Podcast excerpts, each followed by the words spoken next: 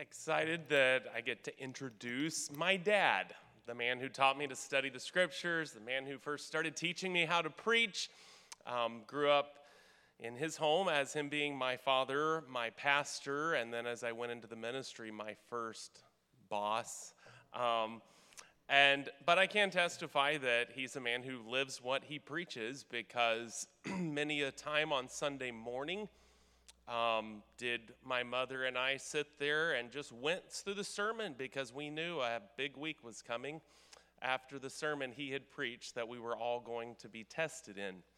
Um, for me, God usually tests me with the sermon, and then I get to preach it with my dad. He preaches it, and then the test follows. And um, but he was one that always followed those tests, followed the Word of God, and I appreciate him in raising me and my brother and my sister uh, to serve the Lord. So uh, let's welcome my dad, uh, Pastor Winfred Baker.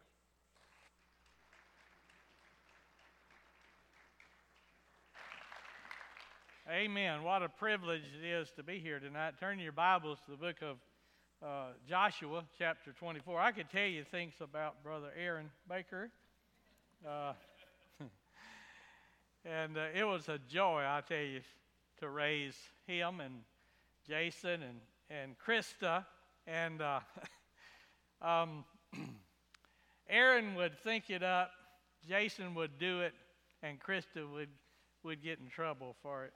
And Aaron was an instigator a lot of times. So, uh, anyway, you need to go up to Point Lay, Alaska, and talk to his brother about that. And uh, Amen. Joshua chapter 24, start reading verse 14. Thank you for standing in honor of the Word of God. Joshua chapter 24, verse 14. Now therefore, fear the Lord and serve him in sincerity and in truth, and put away the gods which your fathers served on the other side of the flood and, uh, in Egypt, and serve ye the Lord.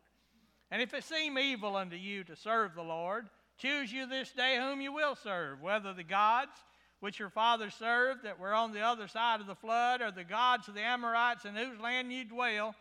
But as for me and my house, we will serve the Lord. Now skip down to verse 19. And Joshua said unto the people, Ye cannot serve the Lord. Uh oh. What's that about?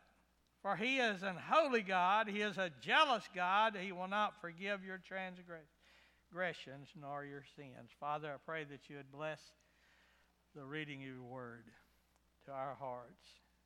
Give us all ears to hear and hearts to believe and wills to obey your word tonight. Thank you for your word that is preserved for us so that we can know the truth. We don't have to uh, wonder, we don't have to doubt. We can know what truth is. Thank you for your word. Fill us with your Holy Spirit. Empty us of this old world and our sin. In Jesus' name, amen. You can be seated.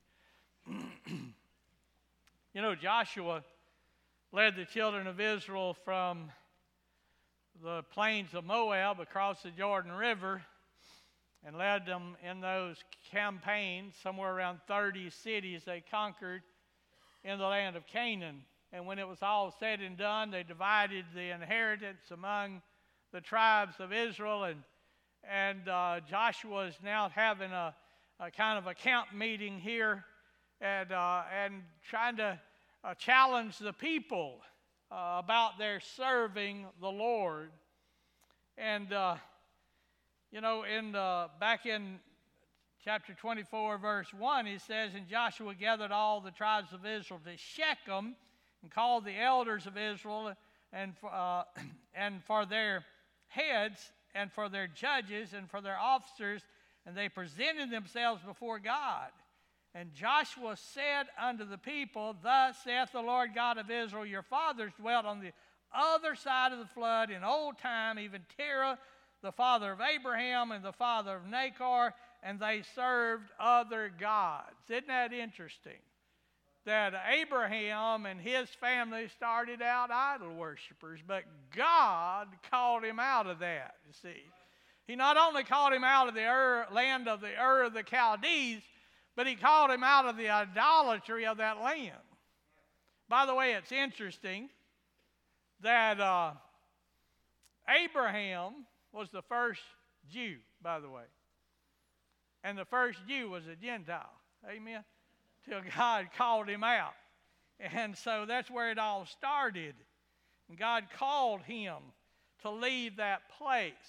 Now, Joshua has gathered with these people and he's challenging them to serve the Lord. Now, that's, that's a great goal. You know, we have young men here tonight that I challenge you to serve the Lord. I mean, use your life and your energy, use your uh, intellect, use your bodies to serve the Lord. Don't serve something else and destroy your bodies, and then when it's all, all uh, uh, you know, about worn out, then you get give the rest to the Lord. Don't do that. Just just give Him your best. Give Him your life right now, and just serve the Lord all your days. Uh, I think that's the chal- one of the challenges we need in our day to serve the Lord with all our heart. But Joshua throws a wet blanket on their you know, they're making all this commitment to the Lord. In verse 16, and the people answered and said, God forbid that we should forsake the Lord to serve other gods. So, because He's the one that brought us out with great signs and wonders, these miracles that He did in the land of Egypt, you know, and in the wilderness those 40 years. So, God did that. The true and living God did that. So, it's, it's not right for us to serve other gods. Then Joshua says, You cannot serve the Lord. Oh, wow. You cannot serve the Lord. Now, what's he talking about? You see, there are some things that had to be in place in my and your life if we're going to be able to truly serve the Lord. And he sets those forth in verses 14 and 15. What are those things? Number one, Young men, especially listen to me tonight. You know, by the way, the book of Proverbs is a manual for young men. It was especially designed for young men to prepare for life, for marriage, for work, for uh, ministry. And so uh, I challenge you to young men tonight, especially in your walk with the Lord. Uh, and so he told them, in, in verses 14 and 15 why they couldn't serve the Lord. There's some things that have to be in place. Number one, you must fear God. If there's an absence of the fear of God, he said, you can't serve God. He said, serve the Lord. Uh, serve the, now therefore fear the Lord and serve him.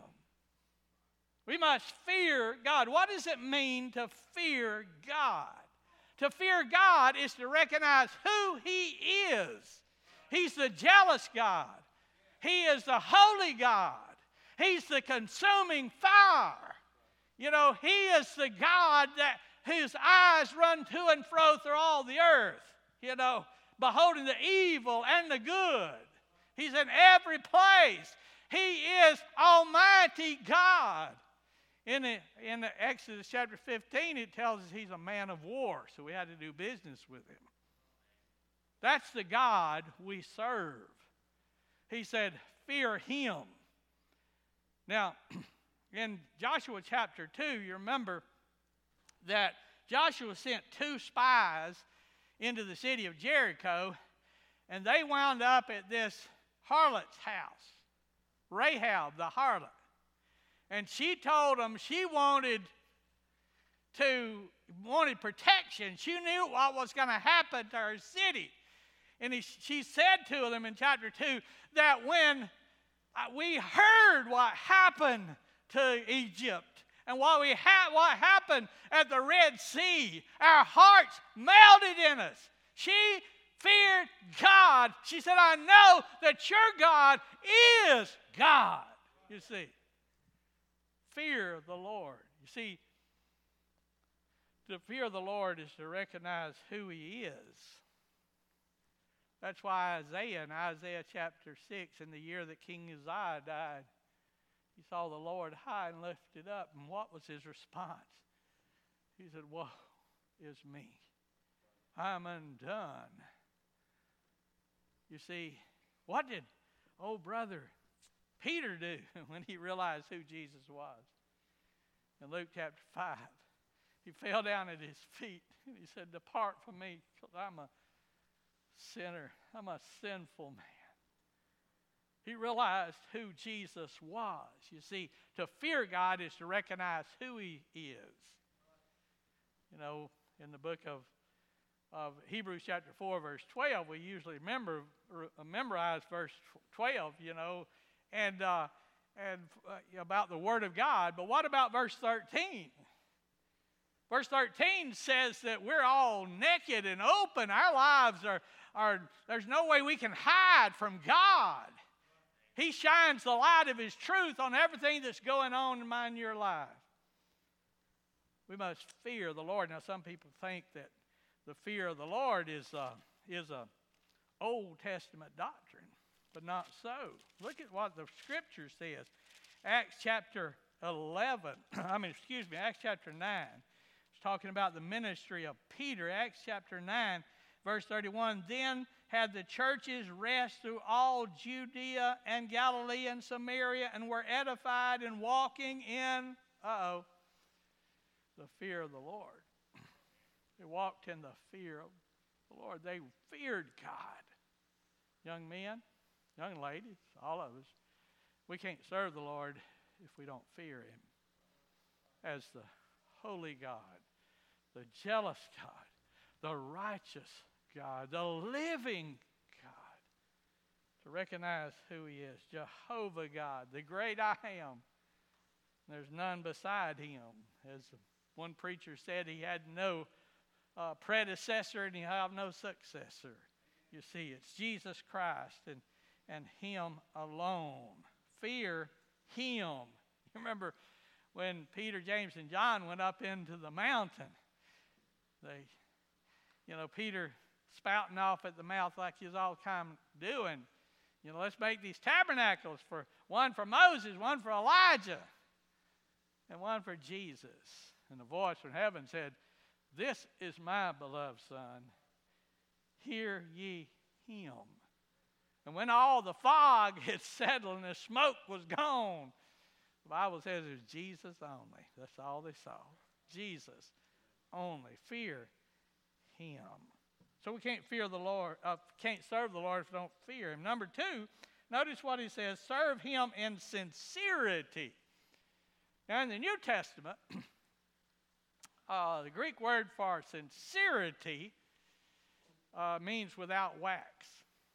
And uh, I, am not going to try to quote Greek because I took Greek in college from a, a North Korean, and so I speak Greek with North Korean accent.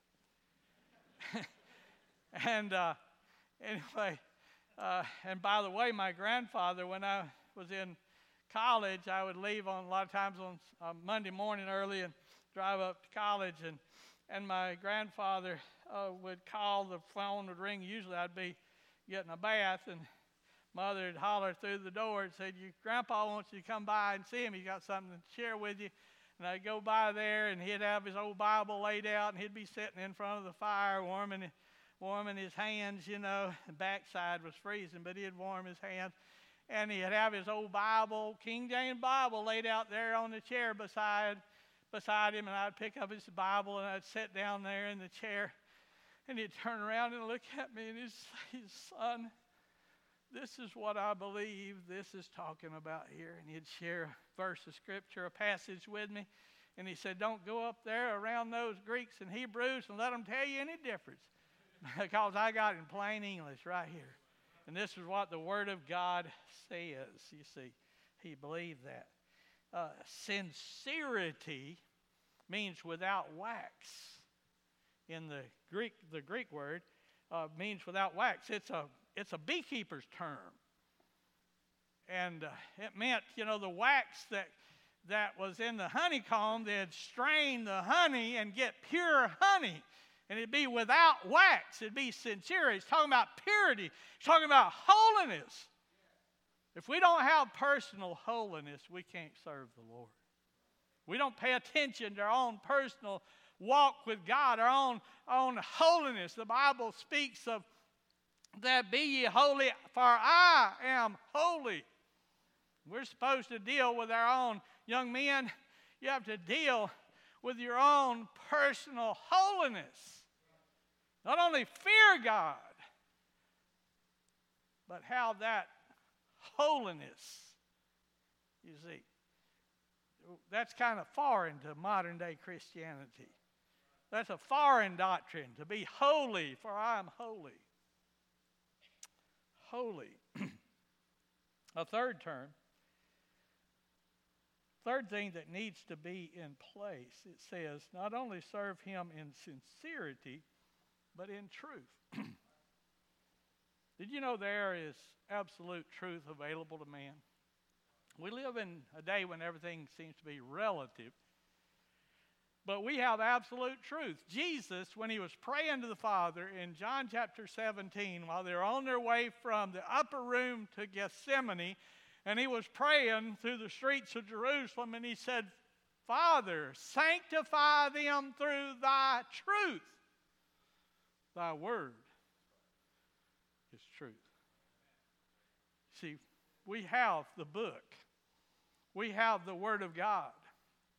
One of my favorite verses of the Bible is Deuteronomy 29 29. this is one of those places you ought to highlight in your Bible. But Deuteronomy 29 29 says, The secret things belong unto the Lord our God, but those things which are revealed belong unto us and our children forever, that we may do all the words of the law. The secret things, yeah, there's, by the way, there's plenty things about God that we don't know about yet. In fact, if books were written about everything about God, the worlds couldn't contain them. That's what John says. You know, so we wouldn't be able to have enough libraries to hold the books that tell us about God, but He has revealed some things to us. It's in this book called the Bible, and they belong to me and they belong to you if you're a believer. Don't let anybody, young men, don't let anybody take away from you the Word of God. I believe it was either the second or third book that uh, Vance Havner wrote that he was talking about his experience going off to Moody Bible Institute and somewhere else. He went to two Bible colleges and, and he flunked out of both of them. Never did gra- go back to Bible college. Never graduated or anything. And uh, but he said he came home discouraged. He came back to the mountains of, of the Carolinas all discouraged because they had taken away from him all the Old Testament. Said that didn't belong to him as a Christian. Then they took away from him the Gospels. He said all I had left was just a few verses in the epistles. So I was discouraged. And then he read in 2 Timothy chapter 3 that all scripture is given by inspiration of God and is profitable. It belongs to us. Don't let anybody take from you the Word of God. It may not, in its interpretation, exactly be relative to you, but in application, every verse of this Bible is ours. It belongs to us. so if we abandon the Word of God, we'll never be able to serve God. I remember a few years ago driving down the road and I was listening to a Christian radio station. The advertisement come on. This some preacher somewhere or another was building this new big auditorium, big church building, and they were getting ready. He was excited about what was going to happen. And he said, One thing that we will not have in that building is a Bible. That's sad. If you don't have the Word of God, you can't serve God. You don't believe the Word of God, you can't serve God. I'm telling you, you cannot serve the Lord. Heaven and earth will pass away, but my word, Jesus said, will not pass away. Not one jot or one tittle would pass from the law, he said, till all be fulfilled. Amos says that there's coming a time, and I have an idea we've arrived at it, where there come a famine, not of want of food and all that, but a famine of hearing the words of the Lord. Paul told Timothy, 2 Timothy chapter 4, that eventually they'd be turned to fables, just telling stories. We need to return to the book, to the Word of God. For the Word of God is what's quick and powerful and sharper than any two edged sword. We need to return to the book. If you don't believe the Bible, you cannot serve the Lord. Then there's a fourth thing. There's five things here, but there's a fourth thing that he talked about here. he said, and put away the gods which your fathers served on the other side of the flood and in Egypt, and serve you the Lord. He doesn't stop there. He says in verse 15, and he talks about the gods of the Amorites in whose land they dwell. You see, if we do not forsake the gods of the past and present, we'll not be able to serve the Lord. God will not share his glory with anybody. He wants total preeminence. You know, Colossians chapter 1 and all things, that he would have the preeminence. He's God and there's none beside him.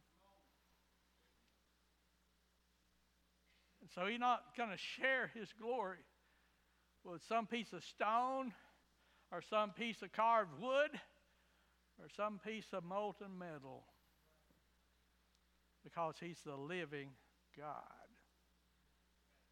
He said, You're going to put away the gods that Abraham and him served, the past. The gods that your fathers, some of them served in Egypt, the golden calf, for example.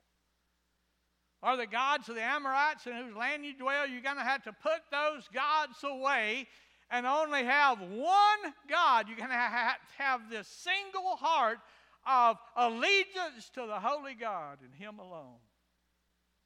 And if you don't do that, you can't serve the Lord. he will not accept any idolatry. Here's the problem we can identify the gods of the past but we have problems identifying the gods of the present sometimes. The gods of the present are things like sensuality, pornography, gambling. Now they call it gaming, you know, try to make it sound better. That's how they got it. That's how they got gambling in Louisiana. the Constitution of Louisiana still says gambling is illegal. But in their law, they wrote it up gaming. that was old Edwin Edwards. He was so crooked you had screwed him in the ground when he died. See, we lived in Louisiana. I can talk about Louisiana. We lived there 30 years more. But see, the thing about it is, we have all these gods of sensuality and sodomy and transgender. By the way, God didn't make the two genders. Jesus defined marriage between a man and a woman, and that there's only two genders. In, uh, in the book of Matthew, chapter, what is that, 19. In the beginning, it was, was not so, but he made them male and female. you see. And uh, there's all kind of gods today that people serve. Oh, oh, sports gods, movie stars, rock stars, country music stars. Not careful, will serve some God other than the true and living God. You see, he said, You got to put those things away, young men. It's all right to watch a ball game, but don't make it your God. You know, a man told me recently, he said, said I, you know, he said, I used to watch the Saints. And by the way, I read Revelation and the Saints do win in the end. uh, but uh, uh, this fellow said, I used to watch the Saints and I get all upset. And oh man, I just, oh, I'm throw a fit. And I realized these overpaid juvenile delinquents. and I'm getting all upset over them. you know, got to be careful about our gods, you see, today. But that's not the last one, there's one more. In verse 15 it says, And if it seem evil unto you to serve the Lord, choose you this day whom you will serve. You can't serve the Lord, young men, if you're indecisive. If you're in this place of indecision, you just can't decide what you're going to do with your life. You got to decide at some point. By the way, how do you determine the will of God Are you alive? Well, you go to the Word of God and look for some rhemas from the Word of God. The Word will give us some direction. Thy Word is a lamp unto my feet and light unto my path. That's what the Bible says. That's one way. We can pray, and God will give us direction. We can go get counsel from our pastor. And by the way, young men, as I preach to young men, I try to challenge young men stay with you, pastor. There's all time kind of charlatans who come along, rise up in churches, try to lead a little revolt against the pastor. you know why this pastor is over here? Because God put him here. Psalm 75 says promotion doesn't come from the east or the south or the west, it comes from the Lord. The Lord put somebody in a position, so stick with him. Amen. Stick with him. But you, uh, uh, you see, understand that you're going to have to decide what you're going to do with your life. But one other way that you determine the will of God is you, det- you decide to do it. See, we, we approach the will of God from this, like this smorgasbord, and God's going to give us all these different options, and then we'll decide whether we're going to do them or not. God will not obligate himself to those who are not surrendered to his will. But if we are surrendered to the will of God, He's obligated to show us. He is more interested in us and showing us the will of God than we are in finding it. If we will surrender to Him, a young man, a number of years ago, came to me and he said, I kind of think maybe God's calling me to preach. I don't know. I, am just wrestling with it. And I said, uh, Denny, have you surrendered to the will of God? He said, Well, I, I don't I don't reckon I have. And I said, Would you get down on your knees right here with me and just tell God that you're going to surrender to do the will of God, whatever it is? Would you do that right now? He said, I will. He got down in our dining room. He knelt down and, and he said, God, I'll do whatever you want me to do. I'll go wherever you want me to go. I surrender to you right now. And you know what happened? I said, Well, Denny, did anything happen? He said, I know what I'm supposed to do. Because he surrendered, God says, He made it plain to him. Preach the Word of God. You see, surrender to the will of God. Indecision. See, all through the Bible, the Bible is a book about decisions Moses said, Who's on the Lord's side? Come over here. In uh, Deuteronomy chapter 30, he said, I set before you life and death, choose life. Elijah said to the people, How long halt you between two opinions? If God be God, serve him. But Baal be God, serve him. Saddest thing was, the Bible says they answered him not a word. Jesus said, Enter ye in at the strait gate. For broad is the way that leads to destruction. He, he gave people a choice and make a choice. Decide who you're going to serve. Old Pilate even got in on that one. He set before him Barabbas and Christ. When they chose Barabbas, what are you going to do with Jesus then? Had to make a decision. Let his blood be on us. Oh, they didn't know how, how true that was going to be. Let his blood be on us and on our children. They didn't realize the blindness that was going to come upon their nation, upon that people that so desperately needed the true and living God.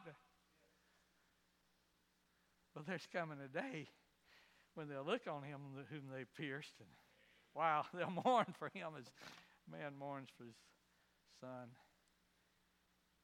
So you can't serve the Lord if you don't make a decision to say from now on, as for me and my house, we'll serve the Lord. And by the way, that's not a one time choice.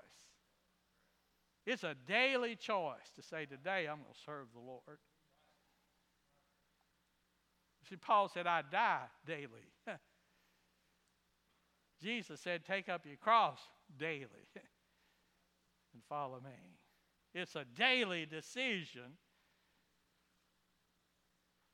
to follow the Lord or not. Choose you this day whom you will serve. So, when the pastor offers the invitation, some of you probably need to come down here and say, God, I'll serve you.